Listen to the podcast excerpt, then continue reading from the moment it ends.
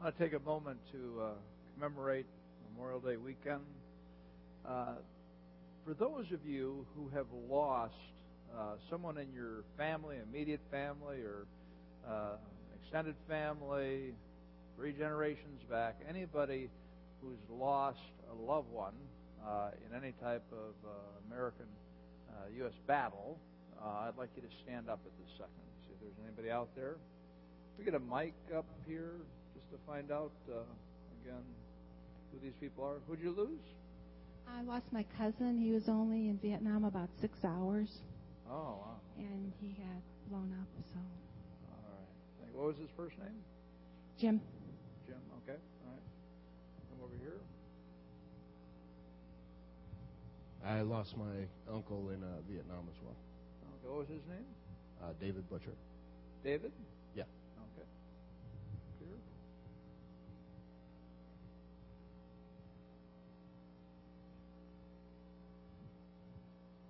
I uh, lost my cousin in Vietnam. He was a captain on a bomber plane, and uh, I just think about him every time. His name is uh, Robert. Robert. Okay. Thank you. We have one over here,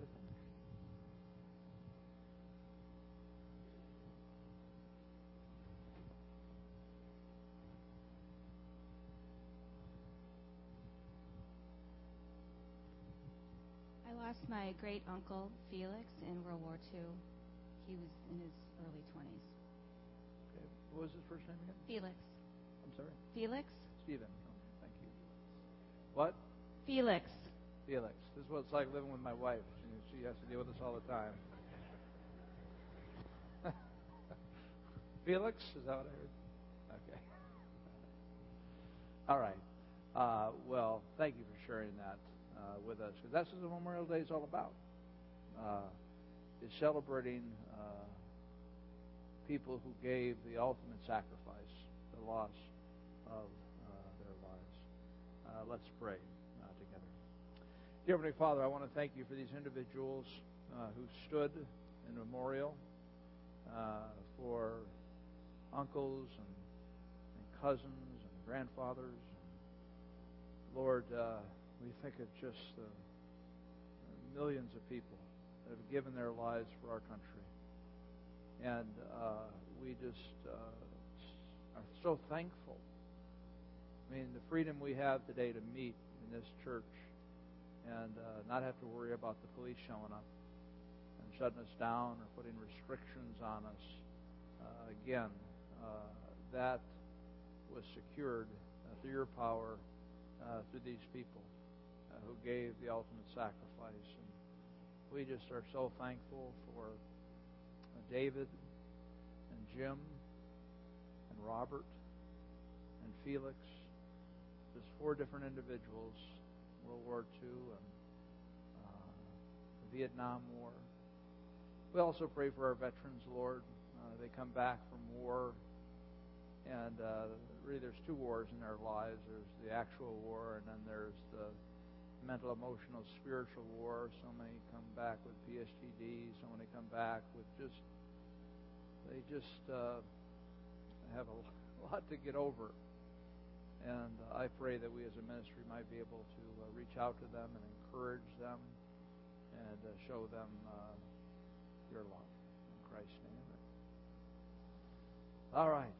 Well, as John mentioned, appreciate John being our guest worship leader today that uh, Jeff and Tabby, they were down in Tulsa when that tornado ripped through southern Oklahoma City. And so I gave Jeff a call to see if everything was okay. And he said that the tornado went right through the target area where they're starting their church in July. As many of you know, Jeff and Tabby are leaving our ministry to join a church planning team that's going to start a church in Moore, Oklahoma. In fact, they had looked at uh, Briarwood Elementary, one of the schools that had been devastated by this tornado. So it's kind of like, really? You're, you're kidding me, man? And so I said, why don't you stay down there on behalf of our church and minister to the people there as well as on behalf of your new church uh, because you're going to have a wide open mission field here with people who have gone through so much pain. And so he called me back Thursday and said that uh, another ministry had come alongside them, and they were able to get all kinds of resources out to people and love on people and pray with people and encourage them. And I said, well, why don't you stay through next Wednesday, you know, and, and just continue to minister. So Jeff and Tabby and Gavin are down there, and uh, Jeff and Tabby are out in the streets loving people, encouraging people with a launch team that they have. There's some pictures. Uh, again, these are very common. The devastation of an F5 uh, that was on the ground for uh, two hours. And uh, here we see a picture of uh, some of the volunteers that are part of Everyday Church. They had their uh, T-shirts on as they were ministering to people uh, in that area. Uh, just again, uh, meeting them at their point of uh, pain and uh, offering the hope of Christ. They had uh, their setup. In fact, he said they were going to have a service, a worship service at 8:30 in this Walmart parking lot uh, where they have their headquarters. But that is so cool how God uh, uses uh, people uh, like Jeff and Tabby. So let's pray together. Lord, I want to thank you uh, for Jeff and Tabby and Gavin. And uh, Lord, we're sad to see them leave our ministry, but uh, we know that they have been called to Moore, Oklahoma. And you knew this tornado was coming, and now they're there in order to establish a church, a beautiful flower that will again blossom in the midst of this destruction. And many of these people uh, who were depending on things and all the other stuff that they had that was blown away in this tornado uh, are going to turn to you. They're going to use this tragedy in their lives to show them the most important thing and be with Jeff and Tabby, help them as they just need have to have the emotional and spiritual and mental endurance uh, to be able to continue to reach out to these people. And we pray that you would uh, bless this new church. In Christ's name, amen. All right. Well, I know you guys noticed there is something different about me this morning. I got my my haircut. Yeah, got my haircut. I don't know. I think it looks good. What do you think? I don't know. Uh, you know, it's strange. Well, thank you very much. Appreciate that. As you get older, you think you, know, you don't have much hair left, and uh, you'd think that it would grow slower. And everything else slows down, right? You think it would go slower, but I'm getting as haircut as many times as I was when I was, you know, 20. So you keep working out the money. uh, but uh, it was interesting. I, I was sitting there, and I was talking with my hairstylist, a lovely woman uh, who says she's associated with the church. I'm pretty sure she never attends. And uh, so she knows I'm a pastor. I've been going her a couple of years, you know, seeking to be a witness to her, a light to her. And and so I was just finished studying this passage here in Philippians, or in the midst of it.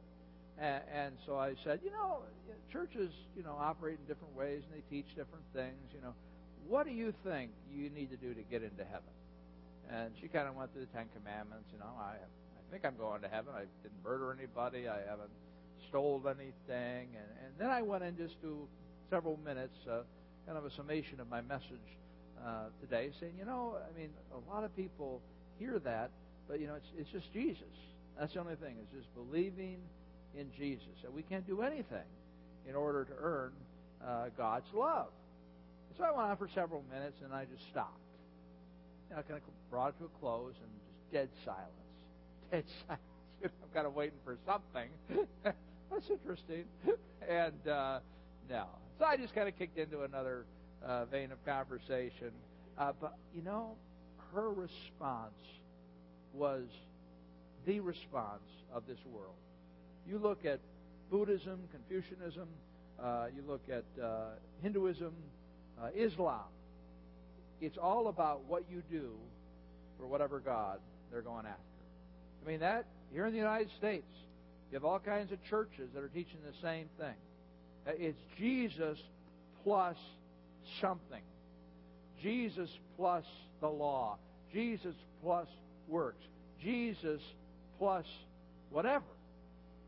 And friends, this this book tells us, God tells us, it's Jesus plus nothing. We come with nothing to Him. And that's what we're going to explore this morning. Philippians chapter 3, verse 1. We're going through this uh, book of Philippians, and uh, we're going to head into our third month uh, in June. I just love this. I mean, such a rich book. And uh, we're going to take a break for Father's Day, just to give you a heads up. On Father's Day, uh, we're going to be uh, looking at the movie Superman from a biblical perspective. It's coming out that weekend, and we're going to talk about how Jesus Christ was the true Superman. So I want you guys to be thinking about people that you can invite out, friends, neighbors. In fact, we're going to add kind of a fun way to encourage people to come out that if you bring a dad out that's not related to you, okay, a dad that's not related to you, that's never been to Springbrook before, uh, we'll give you two tickets to go see Superman. All right? So just a fun way to engage people in our lives. Hey, let's come to church with me? You know, get a free movie ticket. Yeah, whatever it takes. Yeah. But uh, we'll have fun time with that. All right, well, let's take a look at Philippians 3 1. Paul writes, Finally, my brothers, rejoice in the Lord.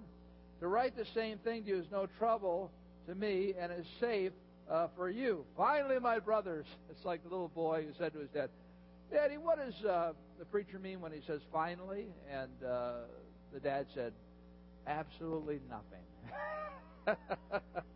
Paul had two chapters to go here, okay? He says, finally. Yeah, don't trust those preachers. When we, you think we're wrapping up, we're just getting revved up. Uh, but he says, finally, my brothers, rejoice in the Lord. Well, there it is again, right?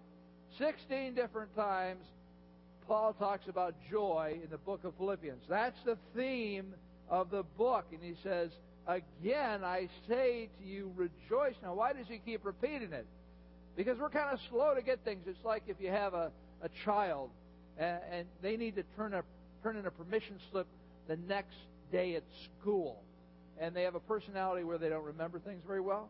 So what do you do? You know, you tell them as you fill out the permission slip, you need to give this to your teacher. Doesn't matter if they're six or sixteen. Give this to your teacher. Then before they go to bed, the last words, remember the permission slip. Then when they get up, remember the permission slip. They're eating breakfast. Remember the permission slip. As they get on the bus, remember the permission slip. And you know you only have about a 50 50 chance they're going to remember the permission slip. Well, friends, that's why we continue to repeat things over and over and over. You might come to a service and say, that wasn't anything new. Well, the point is not that it's new or not, is are you doing it? Now, rejoice, I've heard that before. Well, are you rejoicing this morning? Are you rejoicing in the Lord? It doesn't say rejoice in the Lord because He's good to you. It doesn't say rejoice in the Lord because He's blessing you. It says rejoice in the Lord, period. Because, friends, Lord means Yahweh, the highest name for God in the Bible. And that's the only reason we have to rejoice. God doesn't have to do anything for us. The fact that He is God is a reason to rejoice because He is an awesome God in so many different ways. So no matter how our lives are going, we can find reason to rejoice that there is a God like our God, and He is our God. That is a reason to rejoice. Again, he says, I rejoice to write the same things to you is no trouble to me and is safe for you. Now, here, as many times Paul does, he takes a left turn. Uh, look at verse 2. It says, Look out for the dogs. Look out for the evildoers. Look out for those who mutilate the flesh. Whoa, wait a second, Paul. What are you talking about here? I mean, up to this point, it's been a nice, nice letter. You know, not too many condemnations and you know, really strong. Like you got to get your act together here. And all of a sudden, he, he starts ripping into whoever these people are, and we wonder, what are you talking about? And well, he, he's talking about the Judaizers. Now, the Judaizers were false teachers. There are different sets of false teachers in the New Testament that were follow, following Paul around trying to confuse people. Uh, these are the Judaizers. Now you got to remember, when the gospel was given uh, through Jesus Christ, it went first to the Jews, and the Jews were following the Mosaic law. All the Mosaic law, and of course, circumcision was an important part of that. And so, when the Gentiles were introduced uh, to the gospel, there were a lot of Jews that felt, hey, listen, you know, they got to do what we got to do. Now, they didn't have to do it anymore, but they still thought they had to do it, follow all the laws and the ceremonies and the sacrifices. And so what would happen is Paul would go to start a church at Philippi, and uh, he would say it's all about Jesus, Jesus plus nothing. Then the Judaizers would come in after him and say, you know, Paul, he's great and everything, but he didn't quite give you the whole deal. It's not Jesus plus nothing. You see, you got to remember that we Jewish people have carried uh, this relationship with God uh, for millennia, and now that we're bringing you Gentiles in, it's just not all easy and free. You got to do what we did. You know, first of all, you got to be circumcised, and that might uh, cause some people to rethink the whole situation, right? And then you have to follow the Mosaic law on top of that. So they were saying Jesus plus law. And Paul was saying, no, in fact, this particular issue became uh, such a theological problem uh, that they had what they call the Council of Jerusalem. You read about it in Acts 15. And Paul and Barnabas were saying, guys, you cannot require the people, uh, the Gentiles that were leading uh, to Christ to do different things that the Jews were commanded to do in the Old Testament. And finally, they all agreed. That was a word uh, from God, but these Judaizers were continuing on that same particular theme, and, and they were coming around and saying, if you really want to be uh, a true Christian and go to heaven, you got to do these things Jesus plus the law. And so Paul just tears into them. He says, Look out, which means beware. Beware for the dogs. Beware for the evildoers. Beware for those who mutilate the flesh. I mean, he was really offending them. Uh, now, again, we all have nice pretty little dogs. Uh, there's Dick Schmidt. Uh, they they have these two Maltese, you know, these two balls of fur that roll around here, you know, and uh, you got to be careful. You might kill it if you step on it. But uh, you know, they're beautiful, Dick. They really are. Dick's. Dick, well, raise your hand, Dick. Uh, Dick leads our prayer team along with his wife, and man, he's the prayer warrior right there. You go to Dick. Oh, there's Chris. Yeah, she's. Uh, They're the prayer warriors, man. They're prayer leaders here at Springbrook, and they just are unbelievable. But all that to say is, we're not talking about those two fur balls you guys got, okay? We're talking about, you know, these nasty, dirty dogs, you know, you see in third world countries, you know, kind of scavenging around. Nobody owns them. Nobody wants them. Nobody cares. They carry disease. And you call somebody a dog back in that day, I mean, like, that was, uh, like profanity. Well, again, that's what he thought about why, why is he so intense about this? Because these people are teaching a false gospel. And anybody who teaches a false gospel is probably the worst person on this earth because you're misleading people. You're misleading them to a crisis eternity. So he talks about them as dogs, and dogs were unclean, so it's kind of a play that they thought they were so ceremonially clean, and he calls them dogs. Uh, look out for the evildoers. They were supposed to be uh, do-gooders, right, with the law, but they were evildoers. Look out for those who mutilate the flesh. That was a play on the circumcision. Uh, don't be circumcised for Pete's sake when you be, when you come to Christ. Uh, you need to again, uh, you need to have the circumcision of the heart, which we'll talk about here uh, in a second. And again, it comes back to this point, you know, and that's why our ministry is so important, and other ministries like it here in this area, that we're preaching the pure gospel. There are, there are so many mainline churches that have been around forever that are not preaching the gospel. They're teaching Jesus plus this.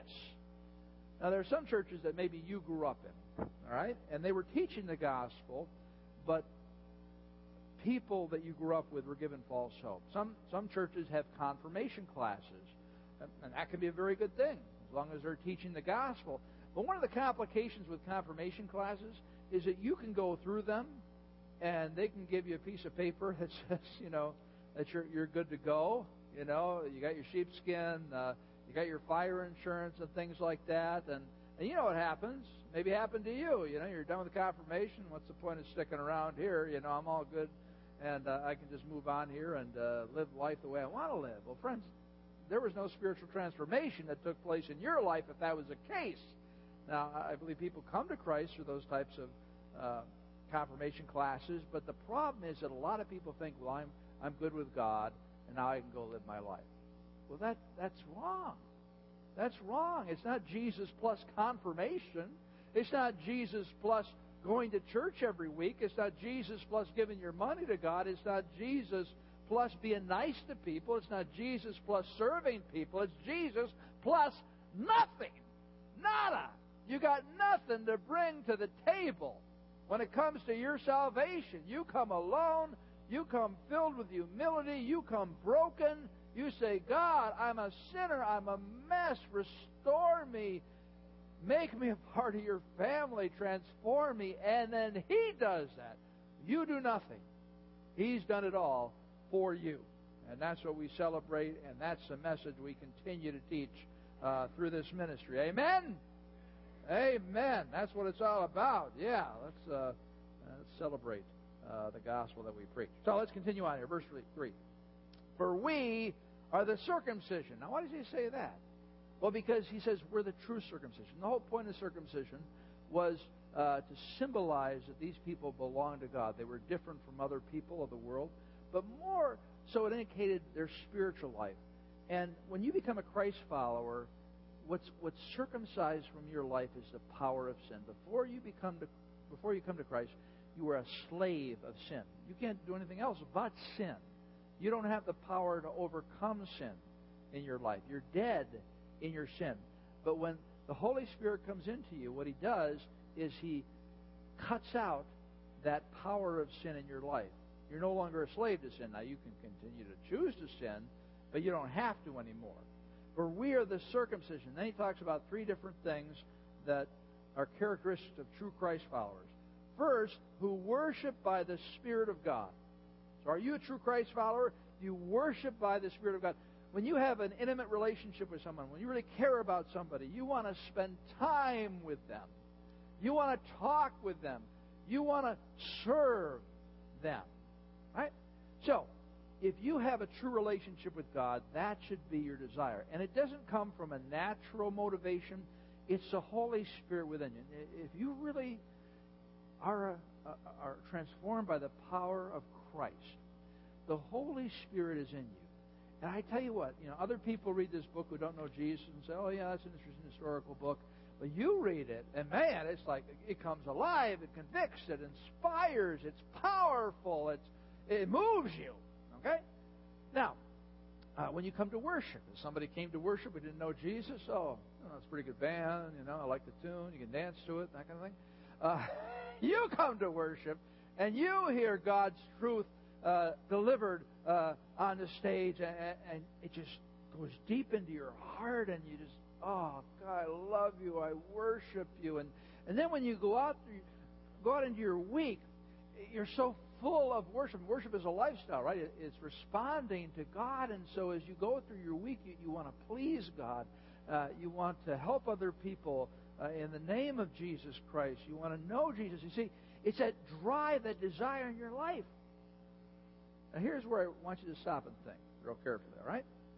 Now, in the last two years, if you haven't felt a strong desire to know Jesus Christ more, in the last two years, if you have not felt a strong desire to deal with sin in your life, in the last two years, if you have not had a strong desire to get into God's Word, you should be asking, are you really a Christ follower? Now, I believe, you know, once saved, always saved, you know, make that decision once, Christ transforms you. But the problem is that you know, some people are told by their mom and dad, well, you may, I mean, you're not living for God. You, you know, it's like you might be here today just for your family or just because it's a thing to do, but, you know, this is just like an hour out of the week, maybe once a month, and the other, you know, the rest of your month, you're just doing your own thing.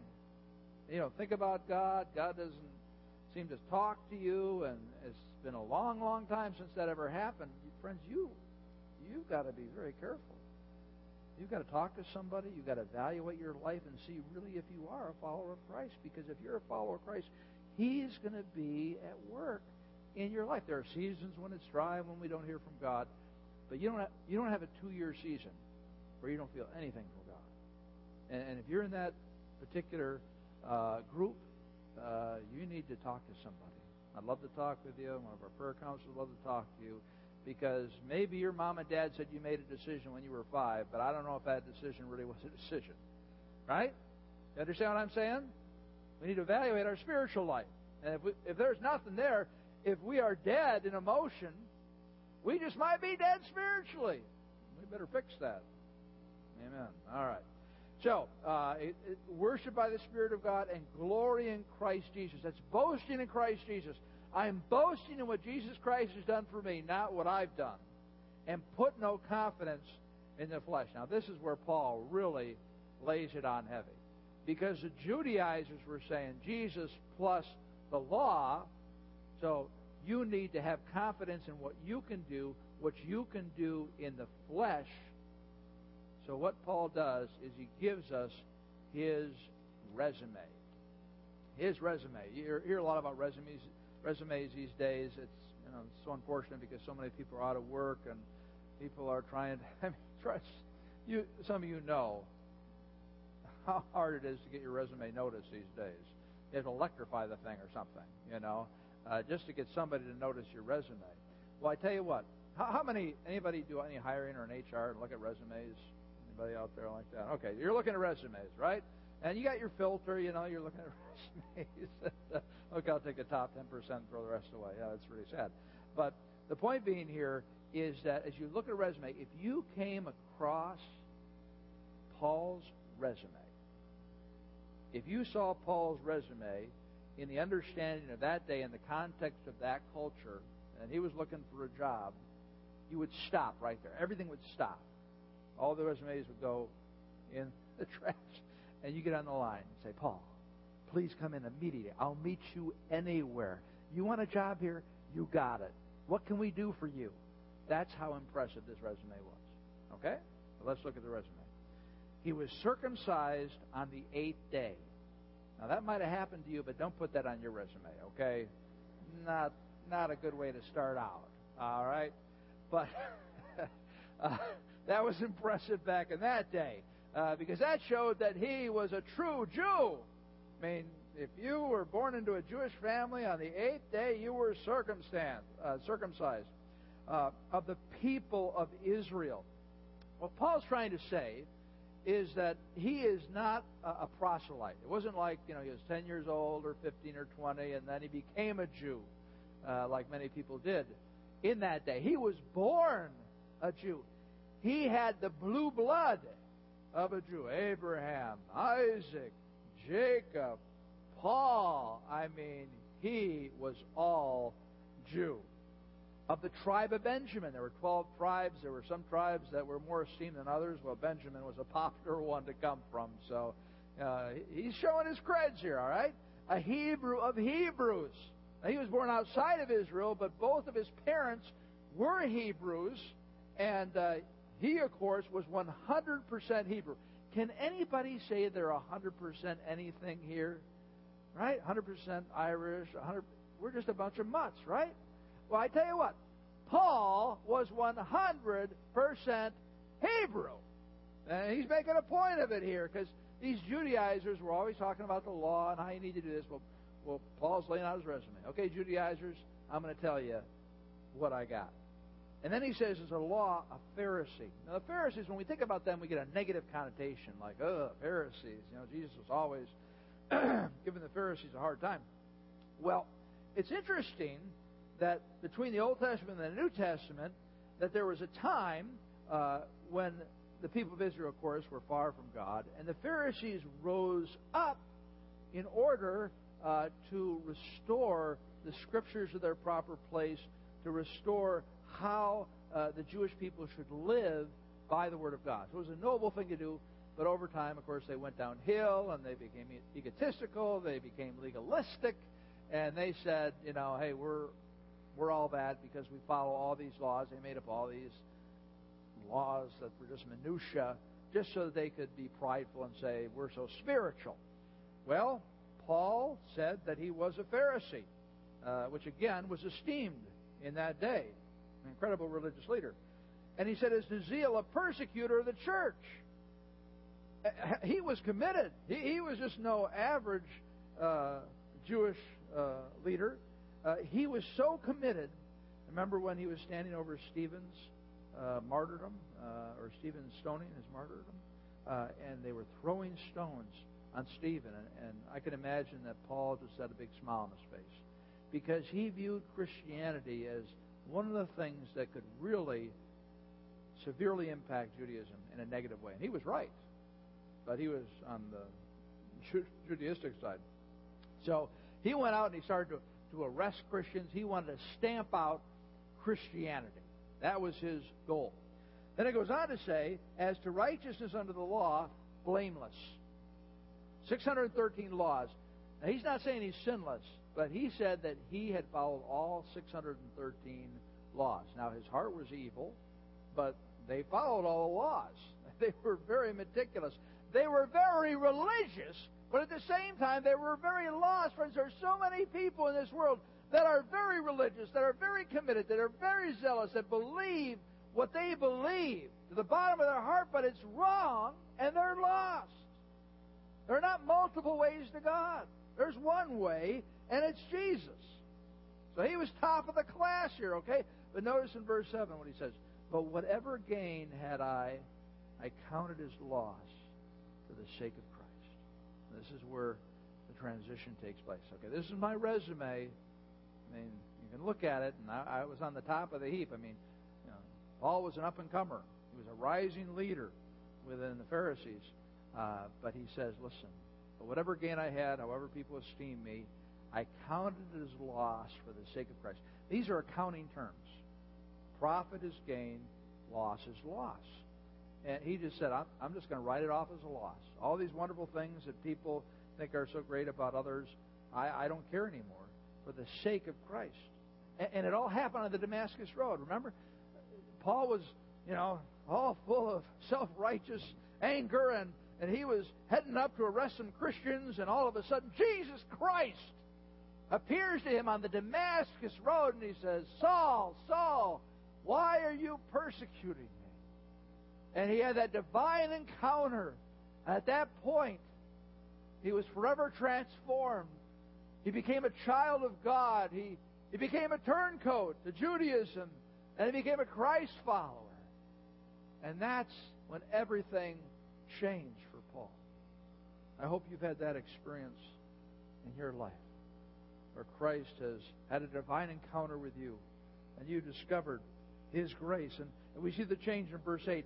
Indeed, I count everything as loss. All that stuff that you people think are so, uh, you people think are so impressive, uh, as a loss because of the surpassing worth of knowing Christ Jesus, my Lord. That's all he wanted in life. The one thing Paul wanted was to know Jesus. Was more important than anything. For this sake I have suffered the loss of all things. I mean, Paul was riding high. He had a great future ahead of him. He had wealth. And once he turned to Jesus, he gave it all away. I mean, I mean he no longer was esteemed. He was viewed as a turncoat, as somebody who had rejected Judaism. Uh, he didn't have much money. People had to support him as he went from uh, place to place, starting churches, spent four years, five years in jail, shipwrecked, almost killed twice. I mean, that's not exactly uh, the Israeli dream. you know, it just isn't. But he said, listen, you know, it's all about knowing Jesus. It's not about my circumstances. It's not about the pain that I've been through. It's all about knowing Jesus. That's what counts. In fact, he goes as far to say, For this sake I have suffered the loss of all things and count them as rubbish in order that I may gain Christ. So not only is he saying, well, you know, going the uh, Jewish way was good, but going the Christian way is better. No, he said going the Jewish way was going the wrong way. It was an empty way. It was full of self righteousness. It was a way that led to hell. But going Christ's way is everything. And so I'm willing to say that was wasted time. All that education, all those accolades, all my leadership. It's a loss. It's a wasted time because I have not been pursuing Christ. And I was thinking about this this past week. And I was thinking about my value system and how I think and I'm thinking, Dan, are you that serious about Christ? I mean, really knowing Christ. Dan, what would you be willing to give up to really know Jesus? Would you be willing to give up your ministry to really know Jesus? Would you give up your family? If it, you know, let's say my extended family, if they weren't Christians, some of you have done that. You, you had to, in a sense, give them up. They've looked down on you. They've, they've made fun of you. They don't want anything to do with you. You had to give them up for Jesus. Would I be willing to give up a lot of my financial resources in order that I might know Jesus more? Would I be willing to give up a relationship with somebody that I maybe would like to marry, but they're not a Christ follower? Would I be willing to give that up in order to know Jesus more? Would I be willing to stop hanging out with certain friends in order that I might gain the knowledge of Jesus Christ? And this knowledge that we're talking about here, this knowledge uh, is not a head knowledge. It's gnosis. Gnosis. The Gnostics were another false uh, group of false teachers. They taught about a secret knowledge. You had a Jesus plus a special knowledge of Jesus. Uh, they, of course, they were false teachers, a false gospel that Paul dealt with a lot. But this gnosis is the idea of getting close to God. In fact, it was inter- I, this is really the gem of the week for me personally. Is that uh, I was reading and it was talking about the fact that uh, pagans, in order to grow close to their gods, they would just get drunk. they would just go out and just get smashed. you know, that was their form of worship. That's how they did it sometimes. And then I thought about Ephesians five eighteen. Do not get drunk on wine, but be filled with the Spirit. And it gave me a whole new insight into that verse. I think what it's talking about there is don't get drunk on wine like the pagans do to get close to God. Be filled with the Spirit to get close to God. That's what draws us into a close relationship uh, with Jesus. And, and, and, friends, you know, my, my desire for you and my desire for you, especially as we head into this summer. Summer is a wonderful time for a lot of reasons, but it, we just have little more time, free time. You know, spend time with Jesus. Spend time with Jesus. You might know a lot about Jesus, but how much really have you experienced Jesus? Jesus calling. I mentioned that. It's a wonderful devotional. I mean, if you're really feeling kind of dry in your relationship with Jesus, it's all kind of intellectual, you don't feel that heart connection, get that devotional, buy the book or buy the ebook, Kindle, whatever. But, oh man, so powerful because it's written from Jesus' perspective and it's got beautiful verses to meditate on every day. Talk about experiencing Christ. If you just do that every day, spend like 10 minutes a daily office, not trying to gain new knowledge, okay? You know, we're specialists in that sometimes. But just experiencing Jesus and, and, and meditating and thinking and letting Him pour into us. You know, that's what's going to make the difference. And just to, to take some time to think about who you are in Christ. I mean, take some time to, fact, to think about the fact that you're you're a child of God. You've been forgiven. Uh, Christ's righteousness has been given to you. Now, He's brought you into a relationship with the Father. You have the confidence at the point of death that you'll be with Him in paradise immediately. There won't be any type of break. You'll be with Jesus. That, that Jesus gives you everything you need, everything you ever will need for life. I mean, how closely do you, do you walk with Jesus? How much do you depend upon Him? How really well do you know Him? I mean, like with your spouse, if you've got a good, healthy relationship with your spouse, you know, you're depending on each other, you're leaning on each other for strength and wisdom, and when one's strong, one's weak, and vice versa as you go through difficult times. I mean, that's the kind of relationship Jesus wants with you. He wants you. I mean, if you're going to have that kind of relationship, you've got to be talking with Him. You've got to be leaning on Him. You say, God, I don't know how I'm going to get through this day. I'm so tired. I'm so mentally stressed. And you've got to be talking to Him all throughout the day and say, Help me, guide me, empower me. You know, I mean, you got burdens in your life, and I love what it says here. Uh, we'll skip ahead to verse ten. It says that I may know him in the power of his resurrection. The power of his resurrection. That the, the same power, and you got to remember, Jesus Christ was dead. Sometimes we kind of gloss over that, but he, he was dead. I mean, he was cold. There was no blood pumping through his body. There was no brain activity. He was just laid out, you know. And God brought him back to life. You imagine going to a, a visitation or a funeral, all of a sudden have the guy, the lady, pop up in the casket? Hey guys, back! oh, that's what happened to Jesus Christ. He came back from the life. Now, that's an incredible power, isn't it? That same power is for you and me to deal with our burdens this week. And you know, my prayer for you, and we're going to have a prayer time here in a moment come up and get some prayer power. My prayer for you, whatever you're struggling with, usually our prayer is, God, take us away. Take this problem away. Take this person away. Remove them. I need virus in my life, virus uh, protection. Uh, but change that prayer and say, God, don't take this burden away, but help me to grow close to you through this burden. Help me to be more dependent upon you. Help me to be more prayerful.